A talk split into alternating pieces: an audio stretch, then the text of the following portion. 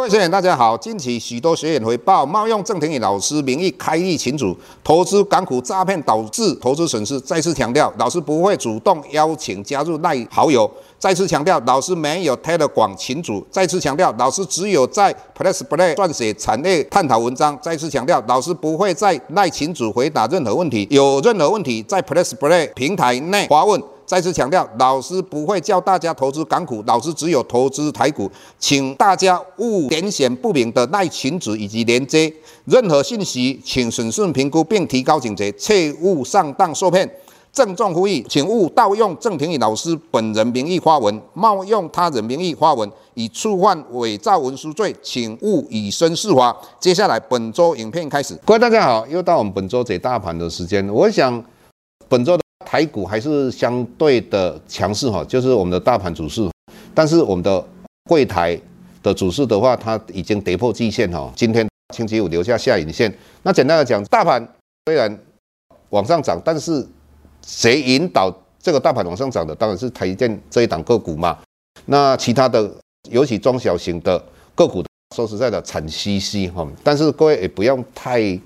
担心哈，只要你是买到台积电的设备股，或是原料，或是电动车，那这个又有 EPS 非常不错的。纵使这一段跌下来，但是我个人认为，过年之后这些个股应该往上的几率非常高。有关这些个股，老师在 PressPlay 这个地方有很清楚的跟各位说明哦。那整体来讲，到下个礼拜三，我们一月份的期货即将要结算。以目前来讲，我们发现。在去年十二月二十七号，台股站稳一万八千点的时候，其后的净空单高达两万三千多口。简单的讲，到了下个礼拜三，期后要结算的时候，如果台股大幅度的往上拉升，外资那两万三千口的空单会有很大的损失，所以大家才会看到说，昨天台积电的法说会里面讲到的。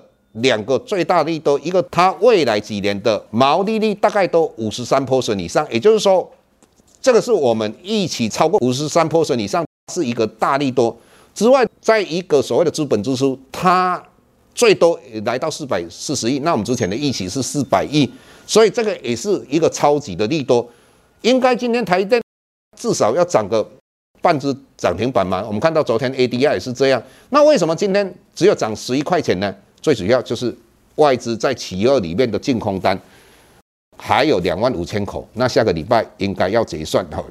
但是照理今天台股在盘中最多也拉了两百点往下跌，那为什么我们看到企二里面的净空单没有减少哈？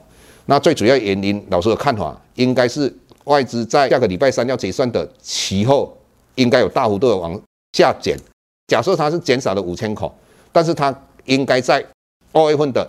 其后的净空单增加五千口，所以你看到总和今天星期五跟星期四没有变，原因在这个地方，这个是老师多年来的经验跟各位分享。那这是我们看到一直到下个礼拜三台股不太容易涨。那对于中小型的个股来讲，哦，我个人认为跌都也差不多了哈。最主要是过年之前有丙种的资金以及一些主力，这些中小型的。个股如果没有主力拉升，它不会涨的啦。所以整体来讲，他们当然会退出一些资金，这是一个很正常的一个现象。那第二个我们要跟各位谈的，大家都会讲到，只要我们的十年期公债殖利率往上涨的时候，那美国的高科技股应该会大幅度的往下跌。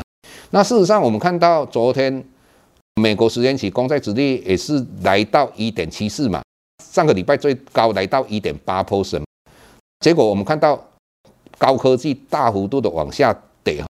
所以整体来讲，很多人在用十年期公债殖利率跟台电做一个比较，这是一个不正确的思维哈。很简单的来跟各位解释一下，以目前大家要算台电的殖利率，它的算法是用，如果说它今年可以赚到十一块，如果你是六百六十块去买的，那各位你的殖利率我们算出来是一点六六。那以目前十年期公债殖利率是一点七四的状况之下，大家就会认为说。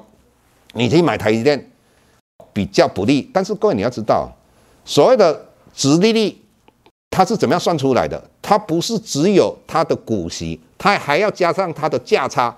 那一般我们叫做资本利得，就是说，如果以目前你买了六百六十块，那一年之后台电涨到七百六十块，你应该是嘛？十一块加上一百块，再除以六百六十块，你的殖利率来到十六点八 percent。但是你要知道，你现在公债的殖利率是一点七四，那这个一点七四，如果你都不要变，你就一直要报十年之后。所以它的点是不一样的，台电是要看一年之后的，我们现在殖利率是要看现在的，所以这个不能比较。那再加上台电它是一个既配息，它可以互利的方式，所以算出来殖利率会更高。所以这个地方各位要了解。那接下来我们跟各位讲到金融股，金融股最近比较强势哈，那很多人就开始又在讲说金融股到底会不会一很大波的行情哈？各位你要了解，以前在。民国七十九年左右，我们的金融股曾经都涨到一张一百多万嘛，就是一千多块了。各位你要知道，当时三张影的资本的大概四十几亿而已啊。那现在这些资本的都是动辄千亿啊。那动辄千亿，你说它要大幅度往上涨的几率高不高？不高嘛。我们金融股那么多，那你把它加一加，它就不是像货柜三雄。货柜三雄，长荣、海运大概四百多亿嘛，那阳明大概三百亿。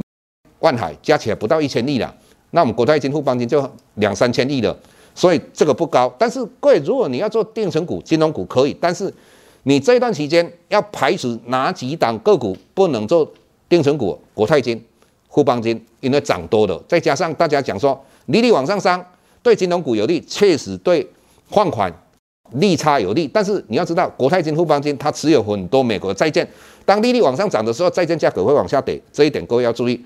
那再来，元大跟开发金，元大去年的获利大概两块多，也非常棒。那开发金也非常棒。各位你要了解，元大为什么会非常棒？因为它最主要的收入来自于证券，去年成交量很大，再加上融资融券的余额很高，它可以收到这些的费用。